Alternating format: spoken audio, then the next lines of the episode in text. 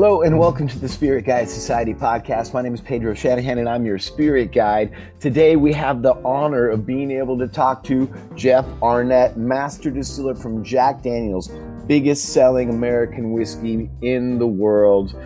Jeff, this is not our normal whiskey society format. I have to say, we've never had you out to Seven Grand to be able to do a whiskey society because it's really a big job being the biggest whiskey in the world, I'm sure. But we've actually sent our crew out there and bought some single barrels for you guys. In fact, Evan, our former manager in the bar Jackalope, which is our little sipping library in the back of Seven Grand, bought a single barrel of the or selected for the bar uh, a single barrel of the Jack Daniels, and it was we asked it not to be bottled down to proof, and you guys sent it to us at 138, and it was one of the most wonderful whiskeys we had last year. Yeah, that's that's one of my favorites actually. Um, you know, I, I called that the distiller's privilege.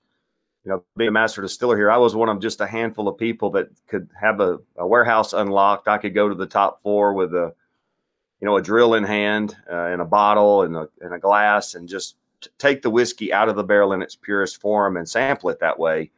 Uh, and up until we offered the barrel proof single barrels, uh, nobody, unless they had gone up in a warehouse with me to do that, they had not had uh, what I considered that to be a privilege uh, of tasting the liquid in its pure state. Uh, but I, it would always stun me. Um, you know, as I was going up and, and, sampling out of lots, whether, you know, it would be somewhere between 128 proof and all the way up to 138. That's sort of on the high end of the range for us. Yeah. Uh, but I always stunned at how smooth it was. And uh, just it, it's stunning, actually, that you can deliver that high proof uh, into a bottle and be that sipping smooth at the same time. Yeah, uh, but, I, but I call the barrel proof. I tell people all the time. I know sports are kind of dead in the water for right now uh, during this the pandemic, uh, all the stay at home orders. But I tell people, you know, once you're back out and about, and if you're a flask carrier, um, to me, the the single barrel barrel proof is the perfect flask whiskey. Oh, um, that's true. The problem with any flask is it's never going to be large enough. So you want to get as you want to get as much bang for the space you have. Uh, so 138 goes a little further than an 80 or 90 proof does. It's simple math, folks. Simple it is. It is maximizing the footprint there. well, you know, I always like to think I've got two pockets, so why not two flasks? The yep. more the merrier. It's yeah, but I, but I absolutely love I absolutely love the, uh, the the single barrel barrel proof from Jack Daniels. I think it's uh, it's pretty stunning. Yeah, absolutely. Uh, we love it. We love it very much. Uh, but what I was saying is, normally we do our whiskey societies at least once or twice a week at Seven Grand, and they happen in the evening. We have our guests come in and they do a tasting with the master distiller. But right now, it's a little after 7 a.m. out here in California. You're just starting work. yeah, it's a, it's a, little after nine here, but of course, we start early here. You know, tasting is a part of manufacturing it. That's one of our major quality checks we do we do have some instruments you know there's there are some technologies that have been developed that help you regulate the process you can check for your uh, component alcohols that, that kind of define your thumbprint uh, as a unique whiskey thing that mm-hmm.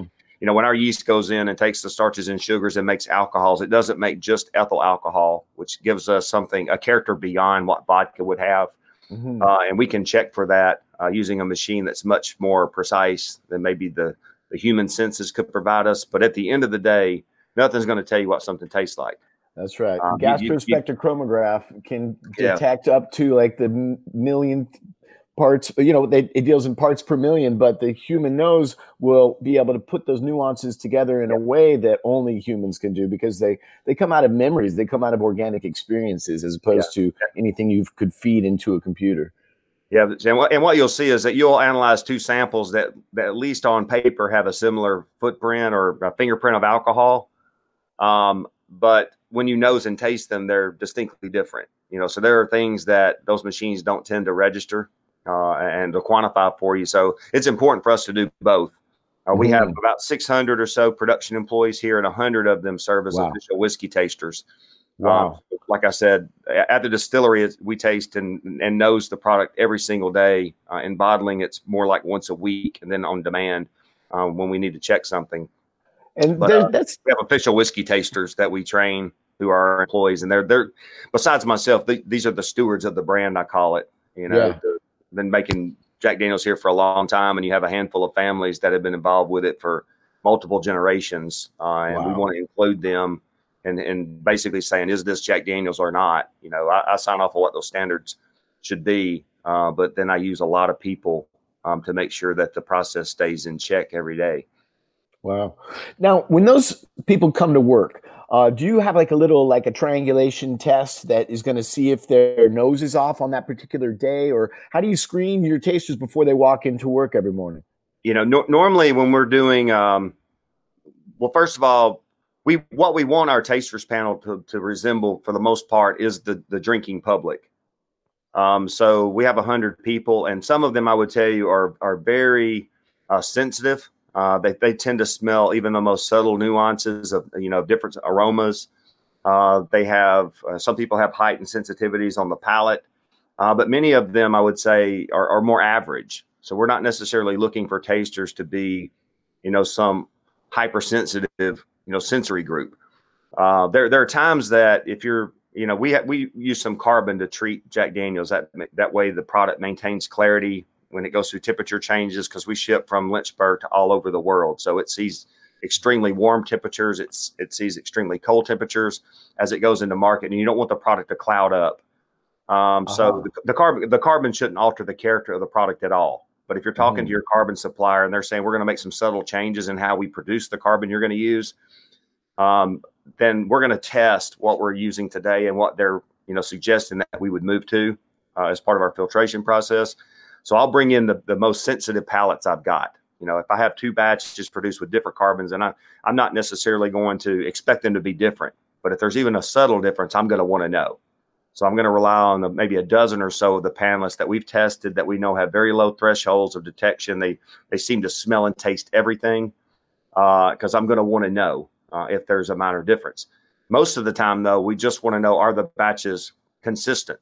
Will they be mm-hmm. viewed as consistent in the eyes? Because there's a lot of variability when it comes with, with grains and barrels and seasonalities and making product that, that takes years to make. As they go through their cycles, you'll see some some subtle nuances, I call it, uh, that happen in the process. We we kind of uh, our our desire is that the consumer doesn't see or taste those. You know, we want every bottle of Jack Daniels to be the same, every bottle of Gentleman Jack to be the same. The only one that we're okay with varying from bottle to bottle and barrel to barrel is the single barrel, um, because that is the nature of the product. We want people to to explore those nuances that come from mm-hmm. individual barrels. But there there are there are groups of people that I'm going to rely on uh, that I want to know even the most minor of differences. I want to tease those out and figure out if there's a difference. But most of the time, if we're just making batches, you, you were talking about having like some type of a triangle test that is what we do. Um, mm-hmm. So we have a, a, triangle panel. So we'll take a batch of old number seven Tennessee whiskey that we're producing today uh, and put it in two glasses. And we'll take a batch that we made two or three years ago and we'll put it in the third glass and we'll mix them up on the table. And, and the question we pose to, to every taster is not which is better or worse, but which sample is different. Mm-hmm. Uh, and if the panelists can't find it, then you assume that they're the same or, the, or any differences are insignificant. Uh, and we're and like I said, we're very good at that. Um, we can take bottles of Jack Daniels produced years apart, and our tasters have a harder time finding the odd sample than they do if we go and buy a compete like a vodka brand.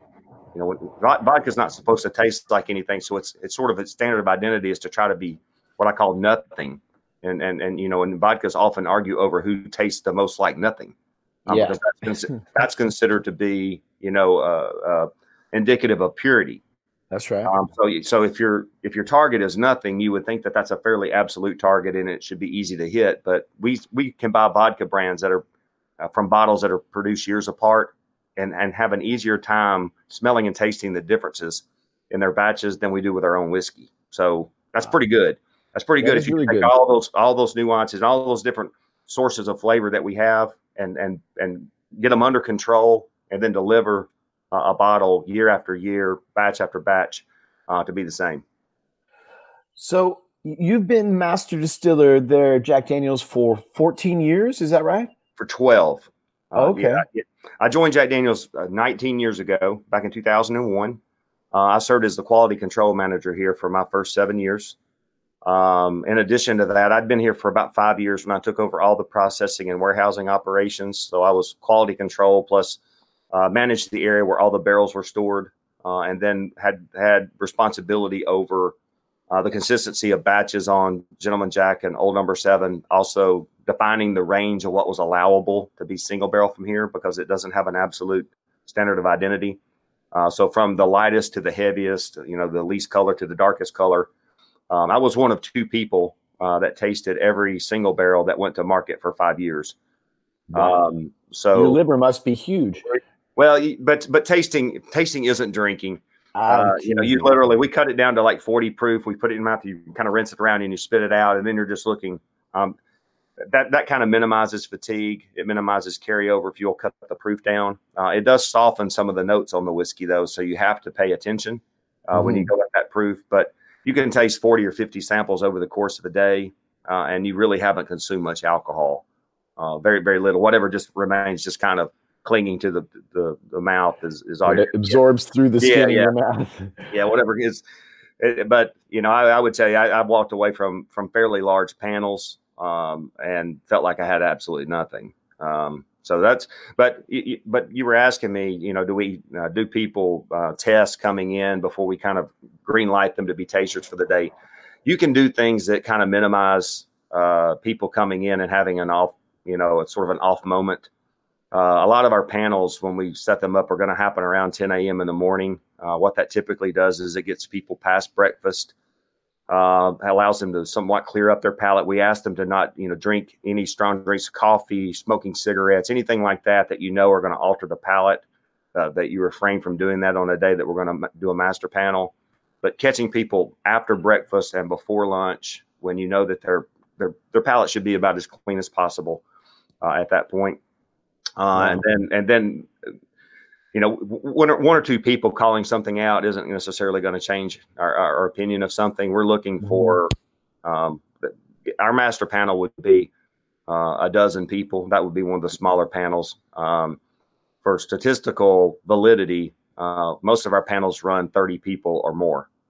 Um, of the 100 tasters, that, yeah, of the of the 100 official whiskey tasters that we have, 50 of them work at the distillery. So they're looking at the raw distillate off the still they're not necessarily training their palate for all the nuances of the barrel being involved.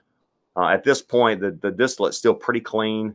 Uh, nose is, I would tell you, much more important on the raw distillate than the taste is. Um, because we're expecting before and after charcoal mellowing some very distinct differences of aroma. Uh, and it's easier mm-hmm. to detect the aroma differences than it is the, the taste because uh, you're coming off at 140 proof there as well. So that, yeah. that kind of shocks the palate. Now, after you after you introduce the barrel uh, into the equation, of course, all the, all the flavor points and all the things you're looking for are different. So, 50 work in new whiskey and, and, and the white dog area, if you will, and then we have 50 that work in the mature area.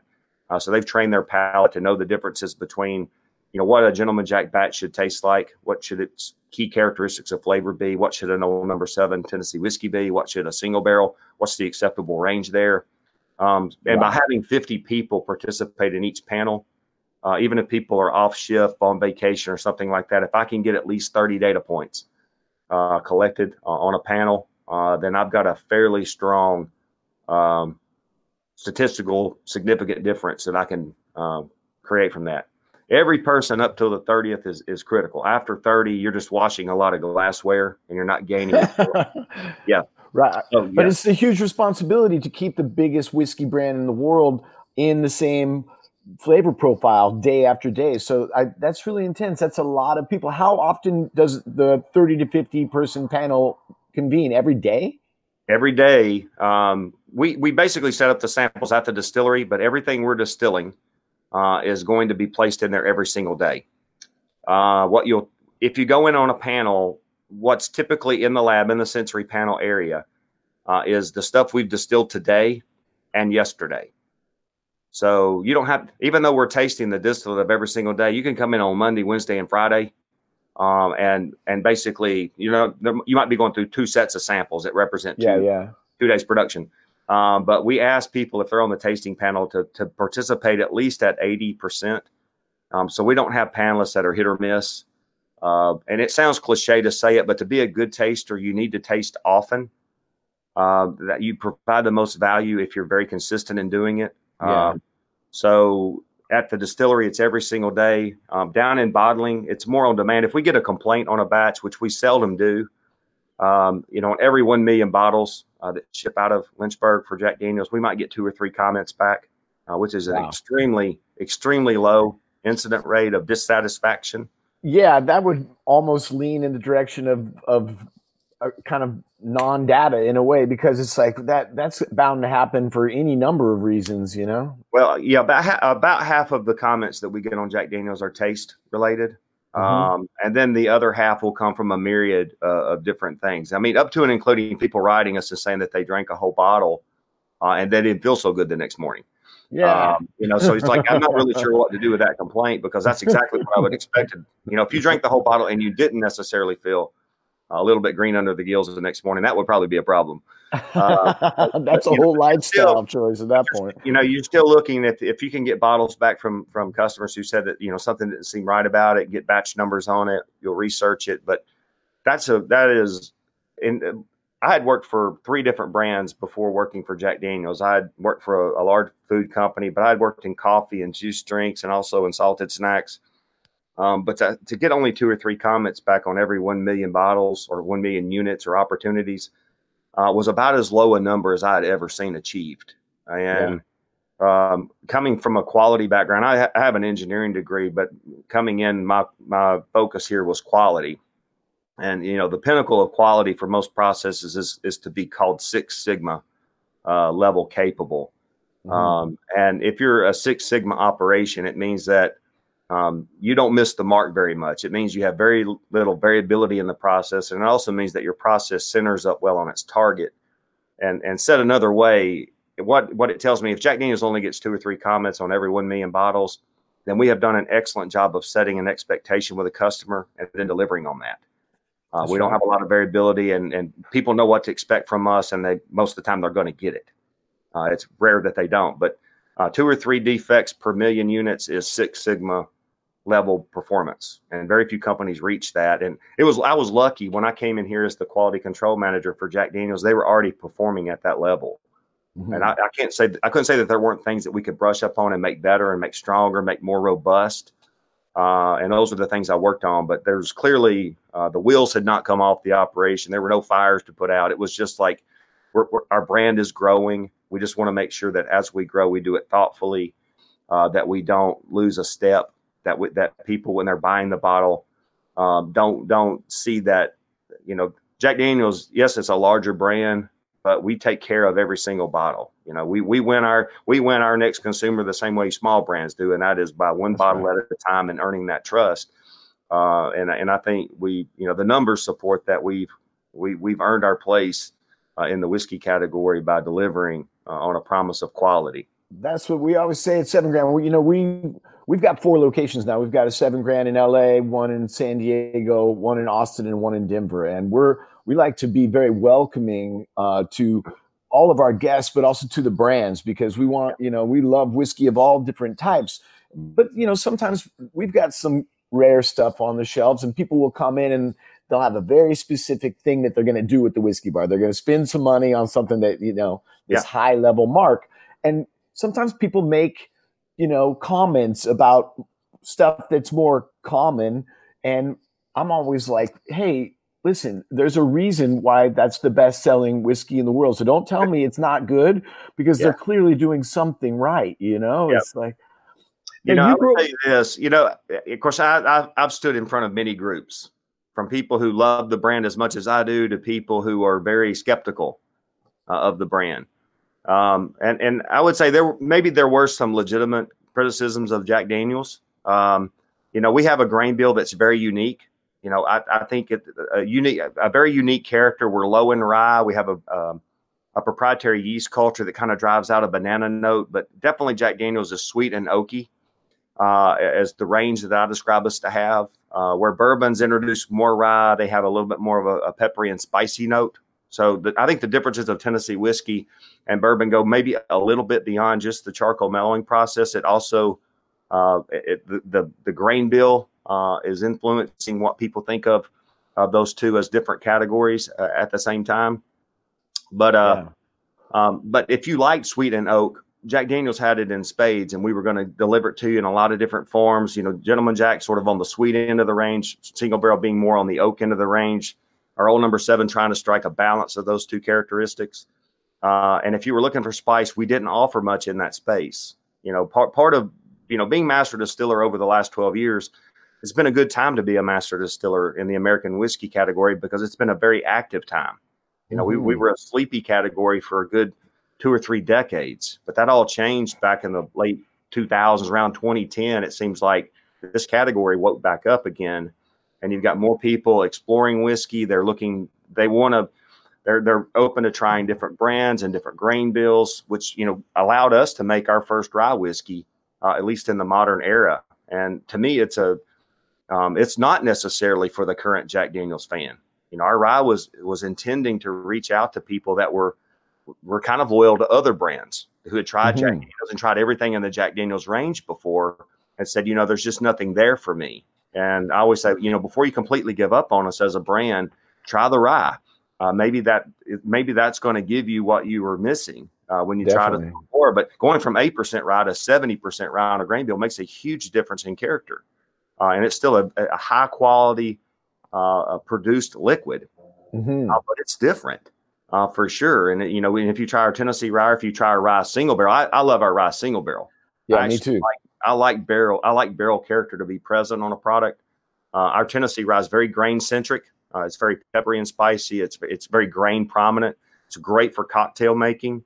Um, but if you're looking for a rye that's peppery and spicy, but also kind of settled enough just to go, you know, maybe one one rock in a glass uh, with liquid, uh, which I'm typically a rocks drinker. The single barrel rye from Jack Daniels, I think, is really worth a try uh, for people who maybe gave up on Jack Daniels uh, years ago.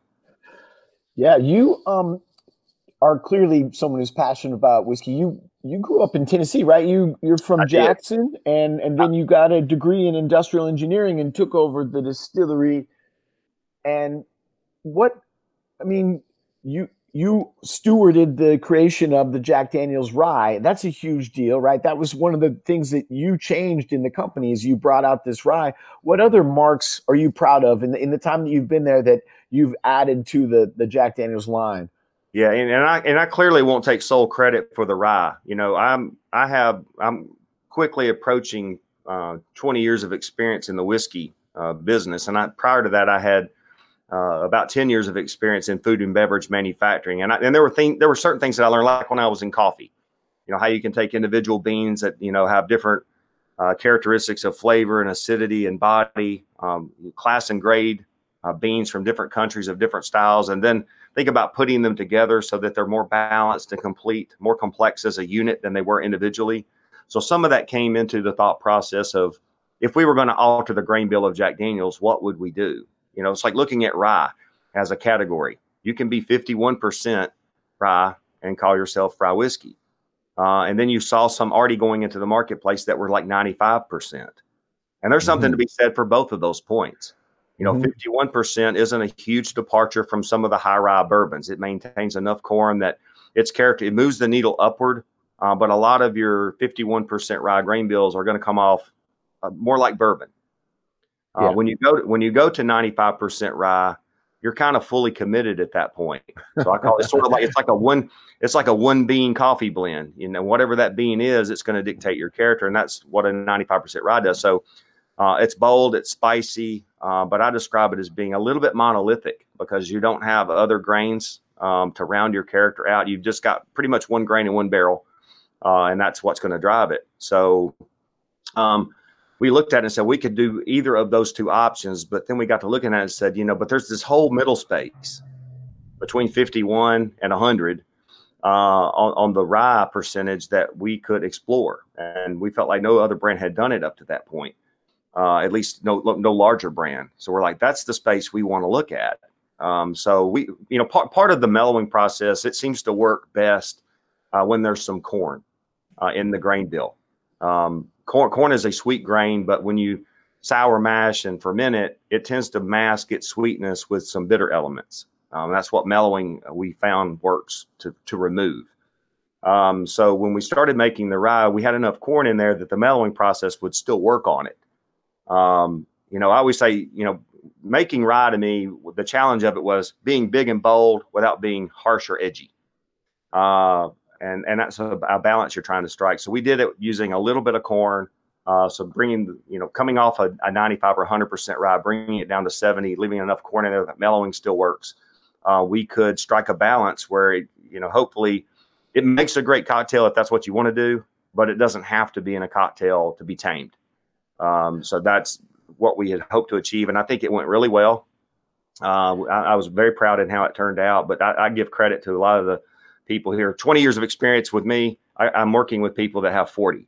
Uh, yeah. So you know, I kind of I lean on my elders here quite a bit too. I'm smart enough to know that I don't know everything. Uh, right. so, but you know, I, I, often called, and it sounds like a little bit of a bragging statement, and I don't want it to, to come off as boastful, but you know, I think Jack Daniels is the most complete whiskey maker on the planet, and I just simply, when you look at what's required to make one, uh, who is involved uh, in that, we're the only major whiskey company that makes barrels, and it goes all the way literally to the forest. So we have log buyers, we have stave mills, we have cooperages the barrel is all of your color and over half of your flavor, and, it, and it's often not talked about uh, with some whiskey manufacturers, and it's simply because they're sourcing uh, a commodity barrel. I call it. They they they've gone to different manufacturers of barrels, and they've negotiated a price and a quantity for it, uh, and that's how they they source them. Uh, but with us, it's, it's a little bit more important than that. We want to know where the wood has come from. We want to know it was seasoned properly. To be quite honest, it is hard to look at a barrel once it's assembled uh, and tell a good barrel from a bad barrel. Uh, you know, a lot of that was in the details of how it was manufactured and handled up to that point. Uh, unless the barrel has, you know, sapwood, insect damage, cracked staves, there's certain visible symbols that there were corners cut uh, mm-hmm. in, in, manufacturing a barrel. But often a barrel that's going to perform poorly and a barrel that's going to be a superior or an optimal barrel, they look a whole lot alike from the outside. Uh, so but there's some devils in the details there. But by doing all that with our own employees, we take control of one of the biggest unknowns in whiskey making. So you know we've we've grown our own corn crop down the street. Uh, we we manufacture everything for ourselves. We don't source liquid. We don't sell liquid on the side. So everything is made by us for us. Uh, we have proprietary yeast cultures. Um, we um, you know make our own barrels. So if you think about all the components that have to come together to put to put together this puzzle that is a whiskey. You know, Jack Daniels is the most complete when it comes to having its hand in all the different points of manufacturing, uh, which gives us, you know, it gave us the ability. We talked about rye as one of the innovations that have come out during my time here, uh, but we've also done things with barrels. You know, we've made mm-hmm. maple barrels, toasted them, came out with the number 27 gold liquid, which is just phenomenal. Mm-hmm. Uh, just, uh, I, I, call it a very complex but easy to swallow uh, whiskey. Uh, mm-hmm. it, it's a very full in the mouth, but when you swallow it, it's not. There's nothing difficult about it. Uh, then, if you want something big and bold, longer finish, we've got Sinatra. You know, where we've toasted and charred. We have a proprietary toasting process, but by grooving the barrel out, doubling the surface area, it's almost like creating wood chips uh, and adding them into the barrel. But they've been produced by the very barrel uh, that they're in. Uh, so it's still it's, it's a barrel intact, but it's been altered enough. It's forty percent darker than a barrel you don't do that to. And it oh makes yeah, huge difference in character. The flavor profile is really way, way, way different. You've got your Sinatra Club uh, patch I on do. yeah, I mean, the Jack Daniels Country Club here I'm wearing today. So. um, oh. But yes, but you know, so we've been able to work. We've done some flavors because I think it, it helps people that are still approaching the whiskey category, but but maybe aren't quite whiskey drinkers yet. It allows them to kind of come in and identify with your brands. So Honey reached a whole new consumer for us. Uh, it took even loyal whiskey drinkers who didn't drink whiskey in every single occasion of life, and it gave them an option. Uh, you know, I described mm-hmm. when Tennessee Honey came out as, you know, it was a, it was a nice dessert, uh, cordial, you know, sort of an after dinner pour. Mm-hmm. You, you put ice cream, chocolate, uh, and put this as a, as a side to that just to sip on, and it went really well uh, in the dessert occasion. And most people didn't drink Jack Daniels as an after dinner drink uh, necessarily. Right. Uh, but you know the cinnamon, you know, for the shot occasion, the apple with some nice cocktails uh, following it. So we've come out with three flavors that I think have attracted a whole new audience, uh, a whole new fan group for Jack Daniels. we've worked on barrels, we've worked on grain bills. We for people that were saying we want more proof. You know, we want the purest form of your spirit. We've come out with that barrel proof single barrel, which is my absolute favorite of our lineup today. Uh, so we try to be thoughtful as we've innovated that we're not just kind of playing one thing over and over and over again. We've kind of dabbled in grains and barrels and flavors and proofs and giving people what they want. And then in addition to that, uh, we've got the Tennessee Tasters line for people who make the trek to Lynchburg and are looking for something unique that they won't find in their own store uh, where we've created barrel reunion projects. You know, we make a lot of barrels and we use a lot of barrels and we sell them uh, to other industries to use. You know, we recalled some of those back after they had used it and finished out in them uh, and had a reunion for the barrel. Nice. Here we've done it with an oatmeal stout beer. We've done it with a Tennessee red wine. Uh, we've we've put out rye at, at, at cask strength uh, for people to try. We've gone to the barrels that had hardly any drops of liquid left in them. That's angel share was so high that normally they would have probably been blended off into something and, and gone away. We concentrated them down and let people try what I call these honey drops that come out of the barrels that are holding very little liquid uh, when they get to the end of their life, uh, and let people try it at 107 proof. Uh, so yeah, so we're, we're kind of playing around. We're, it's just like I have an assistant master distiller who's uh, he's the grandson of Frank Bobo, who served as master distiller here back in the mid '60s up till late 80s. Uh, he, he's very passionate about Jack Daniels and he, he loves to innovate. Uh, so he and I can just kind of sit and just, you know, just bounce ideas off one another, see what sticks. So when it comes to the Tennessee Tasters line, we've already done, I think, five to date with the sixth one's about to come out. But we, we're going to release a couple of those a year. Uh, and we have already identified ideas that go all the way out to 2024, 2025 uh, of what we want to release in that space. Uh, and the right I know a lot of the riders that, that follow the industry have loved getting them. Uh, they're just because they're always a little bit of a surprise and, and they're different, uh, especially for Jack Daniels. You know, it's just ah, I want to try some to show, to show, a willingness to just to play a little bit. But they're but they're small runs and uh, and and they're one of the more popular items when people come and take the tour here in Lynchburg. Uh, they can pick up. You know, we usually have at least two different offerings in there, so they can grab a couple of different bottles uh, to take back home and try. Wonderful stuff. I want to talk a little bit about the wonderful history of Tennessee whiskey. Like some people don't understand like why the Lincoln process exists. You mm. explain that it, it eliminates flocking so that you can ship it all over the world. It's never going to get cloudy, even if it gets yep. cold on the tanker trucks or whatever. The whiskey's going to be fine, and it right. creates that consistency. And but back in the day, coming out of Prohibition, that Lincoln County process was kind of like they originally were advertising it as like pure Tennessee whiskey because there've been kind of a lot of like not so good whiskeys out on the market during right. prohibition a lot of kind of shady right. stuff happening. So that created a consistency for the brand. But then you were just talking about how maybe using different carbons.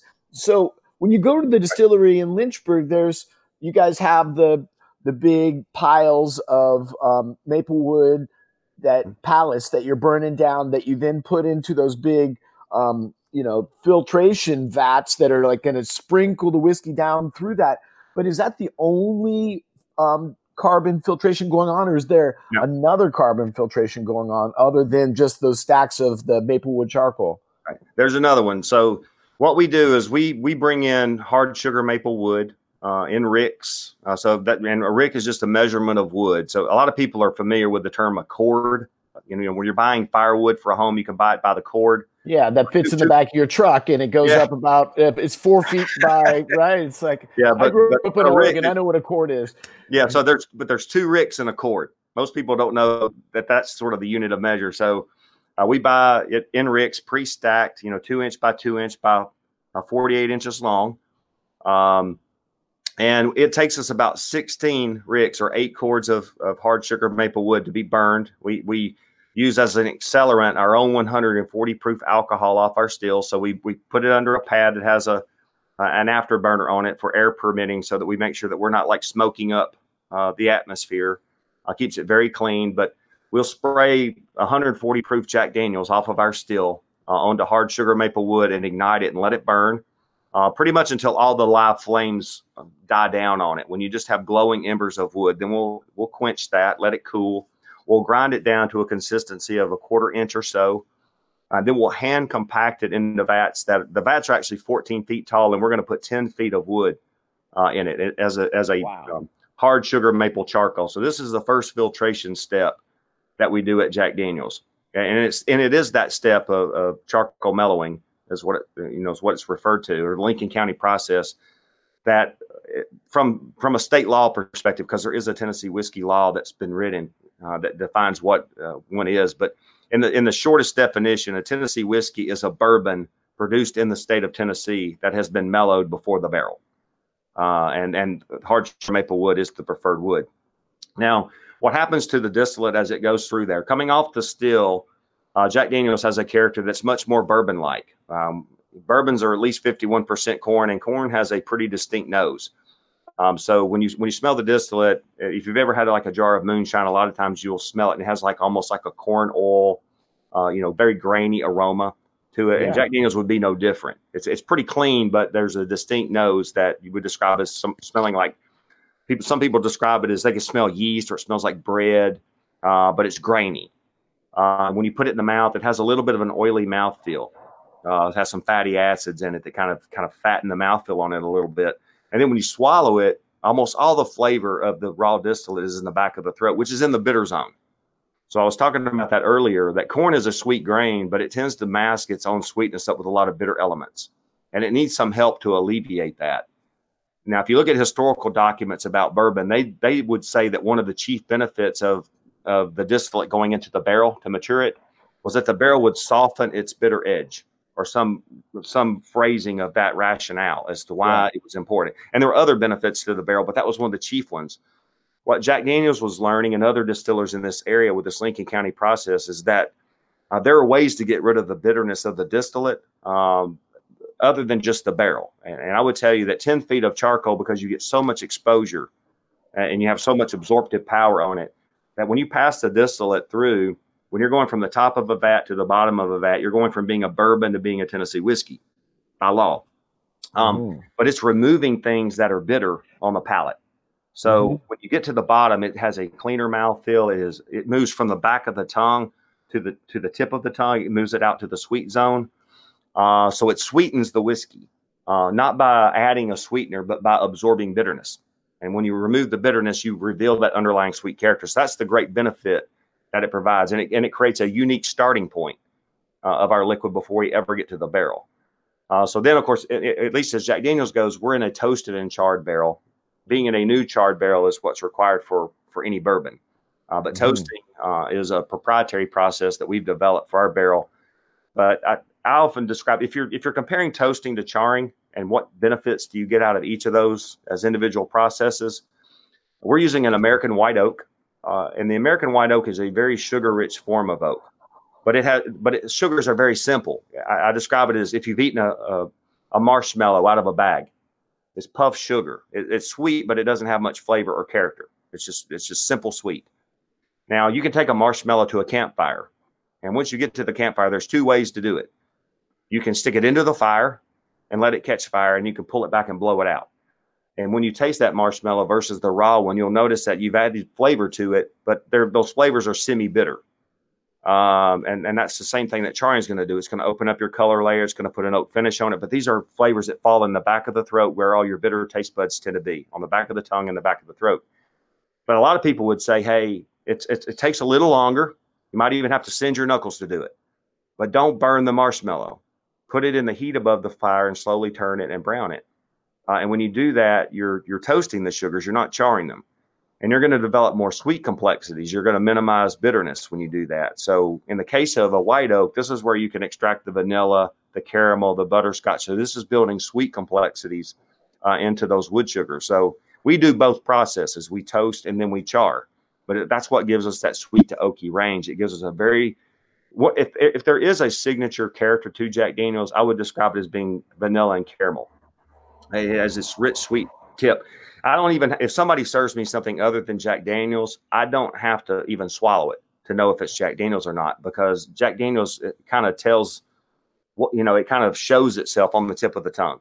And then of course there's a little bit of a banana nose. It's I think very distinctive about us as well. But that's our that's our, yeast, that's our yeast culture more than our barrel. Mm-hmm. But um, yeah, so putting all that together, you know, I think makes for a very unique and distinct liquid. And um, but then after we've been in the barrel, you come out of the barrel anywhere from 128 to 138 proof. If you're going to bottle it 80, 86, 90, you're going to basically correct the proof down uh, to a, a, agreed upon market proof that your label supports. That's legal. That's listed mm-hmm. and all that. When you do that reduction after the barrel, then there's there's things that are soluble in alcohol that are not in water, and those tend to want to come out of solution. That's where carbon comes in. Uh, carbon you can you can chill filter if you want to, uh, but a lot of people don't like whiskeys that are chill filtered because it seemed to they're they're um, more broad spectrum. I call it. So yeah. yes, they will stabilize the liquid so it doesn't cloud up when it gets cold, but they might also take color and other flavor and mouthfeel elements away from it. So you'll notice a difference uh, that it's altered it, that it's taken maybe more than it's given uh, in the process. But carbons can be sourced from a lot of different things. They have different properties. You can go mesopore, macropore, micropore. They have all these different sources of carbon and have different receptor site sizes so you can get things that you can pull things out that are going to come out of solution and cloud the product, but not remove a lot of color or flavor or mouthfeel. So that's wow. what you want to do. Yeah. So you want to work with carbons that basically retain as much of your uh, character out of the barrel as possible, but don't don't scare people when they get a bottle that's been across the North Atlantic uh, and spent a month on uh, you know at sub-zero temperatures uh, by looking at the product and thinking that there was a filtration failure or something was wrong with it that it's that it's polluted. So there's sort of a trade off there. But you know, carbon is definitely uh, that type of technology and development. I'll, I'll, you'll see a lot of products that mark themselves as non-chill filtered. If you, especially if you look in the um, in the Scott space, right. what uh-huh. they're that's what the key. That's the key right there, then, huh? Yeah. What what they, what they don't want to tell you is that they're carbon filtering. But that right. is the preferred. If they're going to filter, that's the preferred mechanism, I think, for most people because they know that that's retaining the bulk of the barrel's character. Uh, and, it, and for for all the benefits you're gaining on clarity uh, and, and, sort of uh, cleaning up uh, the product, um, you're not you're not removing a lot of the other benefits that time of the barrel. Uh-huh. Yeah. So, uh, industry insider knowledge there. That's I was talking to Dave Pudlo, who was uh, one of the heads of education down at Maker's Mark, and he's like yeah. an encyclopedic yeah. knowledge of, of whiskey. And what last time I was at the distillery, we were buying some uh, Maker's 46, the private select. We were selecting staves and doing the, the finishing. And but uh, I was asking Dave, and I, I wanted, I was trying to dig into it, but he was leading a tour, or he was teaching a bunch of whiskey teachers, and didn't have time to talk to me. He's like filtration, filtration, you know. And I was, I was like, wait, Dave, wait, you know. But um, you know, I, I would t- I would say this, you know, and and I think a lot of your whiskey purists want your unfiltered and uncut product. Um, our um, like our, our single barrel barrel proof uh, because it's coming out of the barrel and into the bottle at the same proof. It gets a, a, just a light what I would describe screening filtration done to it. Um, so you really get the the maximum benefit of the barrel. There's there's nothing you know. There's not a I, I, I say a perceivable difference between what I taste directly out of the barrel and what I will see after we've kind of screened the solids, getting the sticks and stones out of it. You know, kind of what, what you're doing, just so you don't have any any loose char flying around in the bottle. Yeah. Um, but a lot a lot of your what I describe as your biggest, you know, whiskey aficionados, they want the sticks and the stones. They want to see the barrel char. They want, you know, the unfiltered product. Pieces of charcoal on the bottom of their bottle. We haven't we haven't done that yet. Uh, but it's I, I, definitely think that there's you know like I said I, I, have the distiller's privilege. I can go and just take a sample out of a barrel, char and all, and, and chew the whiskey if I need to.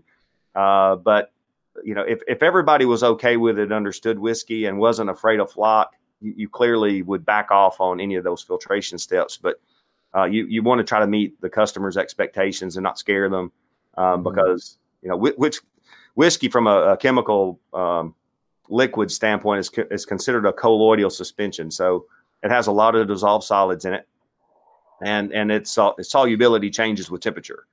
Uh, so uh, you have things that are alcohol soluble that are not water soluble. So yeah, I can take a, a glass of barrel proof completely clear, uh, and if you start to put some water in it, you'll you'll see the whiskey start to cloud up because you're starting to bring some of its solids out of solution.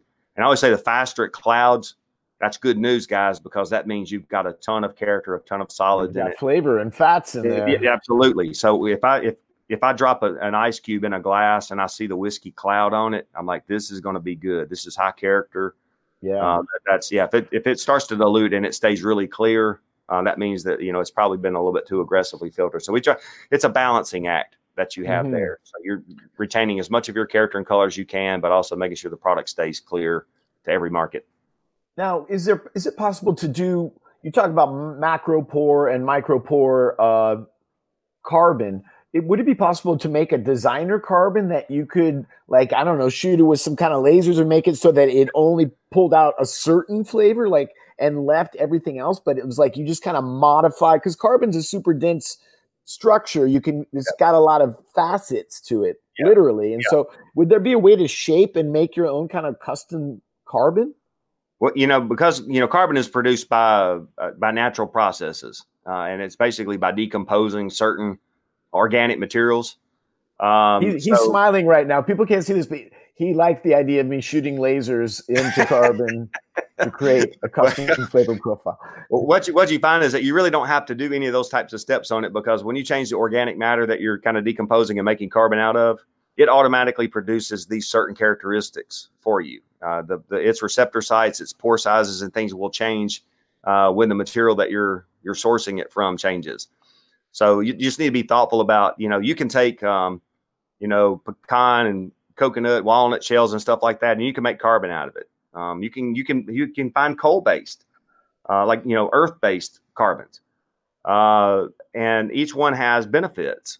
Um, so, but you can, you know, you're asking, you know, can you do designer carbons? Yes, people that are in that carbon space, based on what you're trying to do, uh, have ones that are designed to do what you want to do. Uh, if you if you've been in the industry, I mean, as long as we have, you know, we kind of know the range of of carbons that are appropriate uh, to use for us. We know ones that will tend to take off bitterness. Um, you know, if there is a is an alteration of flavor, it tends to kind of absorb some bitter notes out of it. And sometimes that's a that's a beneficial thing, is that the the, the filtered sample actually has a better mouth feel and is, is more palatable than you know what it started to be uh, without it. So you know you can you can I guess you can you can improve the product or you can harm it uh, based on your carbon choices. So um, that's where 154 years of uh, of experience comes in handy because uh, we kind of know what's out there and what we can use and um, besides besides being masters of, uh, of charcoal mellowing and making our own charcoal there, uh, I, I, think we've made some very thoughtful choices about how we filter the product. So we're giving people uh, the the full range of advantages that it has. The product's going to be clear, but it's still going to have great color and great character. Uh, and and if they if they put it in their refrigerator, it shouldn't look like a snow globe. You know, that's, that's right. Yeah. Oh, well, man, that's great stuff. And I definitely want to talk to you about do you guys sell your single barrels of rye yet? Do you have a, a, a program for bars we, to be just, able to buy yeah, single barrels yeah. of rye? We, we okay. have just started doing that. We, okay. we have not offered we have not offered the rise uh, in that personal collection at barrel proof yet. Uh, we have put out a batch at barrel proof for people to try, uh, and I think once people have that, that's probably going to make some demand for that too. Oh uh, yeah, uh, I'm not just going to want to come and say, well, you know, I think the 94 proof uh, rye single barrel is just phenomenal. I, I love it. I, I, just like I said, it's it's a perfect balance of being bold and spicy, uh, but also being settled enough that it doesn't need to be. In a, you don't have to add sweeteners and bitters into it uh, and make a cocktail out of it necessarily. It, it, would make a great cocktail, but it doesn't need to be. Um, a, a, drop of water, an ice cube, and it's ready to go. Um, but I, I, think probably the next evolution of rye for us in that single barrel format would be when customers would come, we would allow them to come to Lynchburg and then they could beef up some whiskey out of several different barrels, uh, try them all at cask strength, 128, 138, whatever, you know, whatever it is, is what it is. Uh, and, and, and whatever it is, is what you'll get. Uh, that's what I love about the barrel proof is it's a little bit of a, um, it's, it's not just different lots and different warehouses and different um, barrels, but it's different proofs so you're seeing the full range of, of nuances that happen across our process uh, and deciding Something for yourself unique. what's your favorite. Yes, yeah. love it. Well, I want to definitely sign us up for some of those.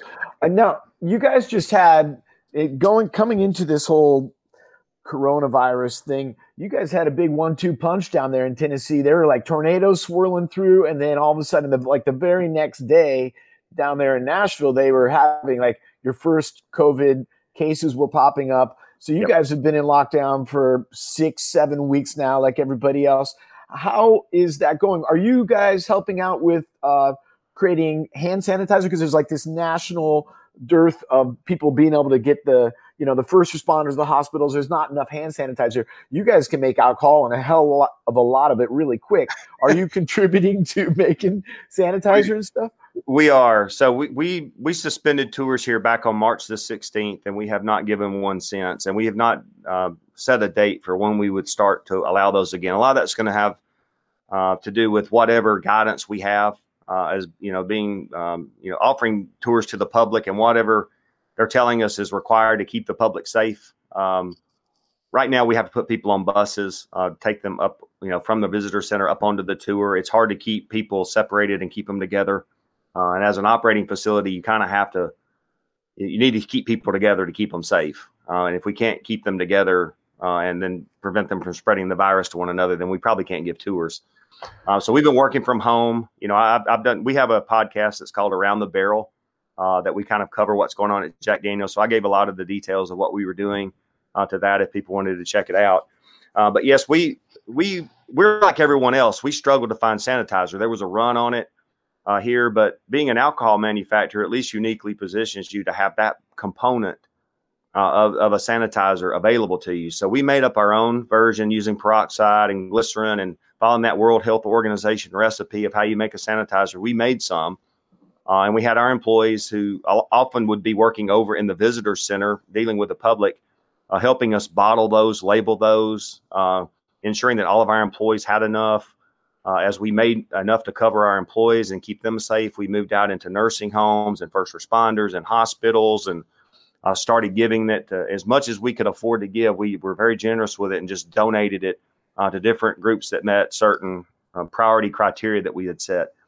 Uh, we recognized very quickly, though, that we're best at making alcohol. We're not necessarily, you know, making little small plastic bottles that have spray tops is not what we typically do at Jack Daniels, and uh, we threw a lot of labor at it to get some done. But the the way we could help, you know, answer the shortage, uh, the best way would be to make alcohol and find a sanitizer company who could take that in and just make it in massive quantities. So uh, we were we were lucky enough. We found two companies. Uh, one is in uh, just north of or just south of Nashville. The other one is in North Georgia. Uh, the two fairly you know respectable, well known uh, sanitizer companies, and they're taking our bulk alcohol, and we've given up every every spare uh, piece of our capacity at the distillery has gone into making alcohol for hand sanitizer. So we're we're considered an essential business. We um, our stillage feeds local cattle. If we shut the distillery down, we'd have cattle starving in the fields around us. So that's part of the food chain. Wow, I didn't know uh, that. and so that that that kind of gave us an essential business distinction. Uh, but now that we're making a lot of alcohol, about I'd say 20, 20 to twenty five thousand gallons a day uh, are leaving here and in in four tankers from the two different locations, and they're making sanitizer and returning it back to us. We're buying back from them uh, enough to, to meet our demand for our employees and also to continue to make donations uh, to first responder agencies. So, so far, so good. Uh, we, we've done everything we could to help. And uh, we're, of course, we're hoping that the virus ends. We want to reopen Lynchburg. We, we love having people come from all over the world uh, to see us and see what we do here. We love to show the place off. Um, it's been kind of eerie. I mean, normally I, am sitting in my office right now and I have a large window to the right of me here. Uh, normally, I see groups go by 25, 30 people at a time, and I can look out and tell they've come from all over the world. You know, they stick pins on a, on a world map over at the visitor center, and I think, it, you know, 300,000 people were sold in 170 countries, and I would say at least half those countries have visited here before. Um, so, and, and that's a, a great privilege that we have to be able to host people from all over the world, and it really that's been we've we've actually survived the virus pretty well in this county where we're located. Mm-hmm. I think they've tested 120 people. We only have three people who've tested positive. All of our employees, uh, none of our employees are, are testing positive. Uh, so we've been able to keep everyone safe and, and hopefully help out uh, during this. Yeah, and there's been a lot of um, industry sponsorship of uh, aid programs for like laid off bartenders and hospitality yep. workers. I know that like there's a restaurant workers relief fund. Were you guys involved in some of these uh, trying to help out folks who are in the service industry or in hospitality who are uh, now out of work, but are people who help sell your your whiskey. You know. Yeah, you were talking about the, you know, the when the, the, tornadoes came through here, they hit Nashville and Cookeville, which are to the north of us, and then we had a smaller one that went through Chattanooga, which is to the south of us. So we've literally dodged, you know, two bullets uh, from a weather standpoint just this spring. Um, so we had we had announced that we we had donated about hundred thousand dollars to tornado relief up in Nashville, and then after the the virus hit, um, our parent company is Brown Forman, uh, based out of Louisville, Kentucky. So under for Jack Daniels, for Woodford Reserve, for Finlandia Vodka, for Herradura Tequilas, the our portfolio, we made a million dollar uh, donation to the uh, the relief fund for all the displaced workers that work in our industry uh, trying to help out. So yes, we're we've made a, a, a very substantial donation uh, to help with uh, employment relief and you know paycheck relief for folks. Jeff, thank you so much for taking the time out of your day. You guys have a lot going on there, um, and thanks for all that you do for uh, putting the sanitizer out there and for giving aid to all the folks who are currently, you know, what they something crazy 50% of folks in the country are now underemployed or have oh, had yeah. a substantial impact on their um you know, uh, you know I, I i'm at least seeing some glimmers of hope. You know i know every state's going to follow its own guidance based on you know what's going on there but at least the state of tennessee has announced that restaurants can begin to reopen. Uh, they're asking them to keep people that to seat maybe every other table and keep distance between groups Mm-hmm. Uh, but they're allowed to operate at 50% of capacity, which is for most of them probably enough. Uh, it's not so restricted that they can't operate uh, and get back in business. So we're hoping that Tennessee starts to reopen. And I know some of the states around us are following a similar timeline to us, while others are still very reluctant to do it. But I just, I just really hope and pray that everyone makes it through this. Uh, yeah, you know, sound, stays healthy, That's that they can I'm come saying. out of this employed, and that we can rebound quickly as a country and as a people, and be smarter for it. You know, I think yeah. I think we've all learned a lot. Uh, I, have never worried about a flu season uh, so much. I've gotten flu shots in the past, but I never really kind of lived in fear about you know the person standing next to me and whether they were coughing or sneezing. Uh, and That's what, right. Kind of, what kind of risk that that might pose to me? But um, you know, th- I think the world's changed, uh, and I hope, like I said, that we're smarter. But but it doesn't ruin the ability to socialize uh, because some of these restrictions make it feel you know a, a lot less uh, uh, friendly.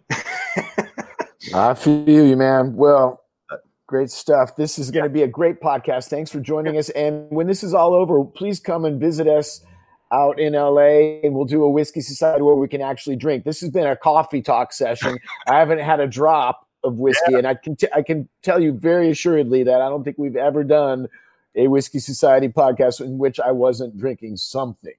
So well, well, I, I, appreciate the opportunity to talk to you guys, and I look forward to a time when we can travel again, and hopefully, I will be out there before too much longer. But uh, just stay well, and uh, uh, just thoughts and prayers for all of your listeners. Yeah, same to you, and same to all your folks out there. Okay. Thank you, Jeff Arnett, master distiller from Jack Daniels, the best-selling American whiskey in the world. Thanks for taking the time. We really appreciate it, man. Stay healthy, stay safe, stay home all right. Thank you. Cheers. Thank Cheers. you, Jeff.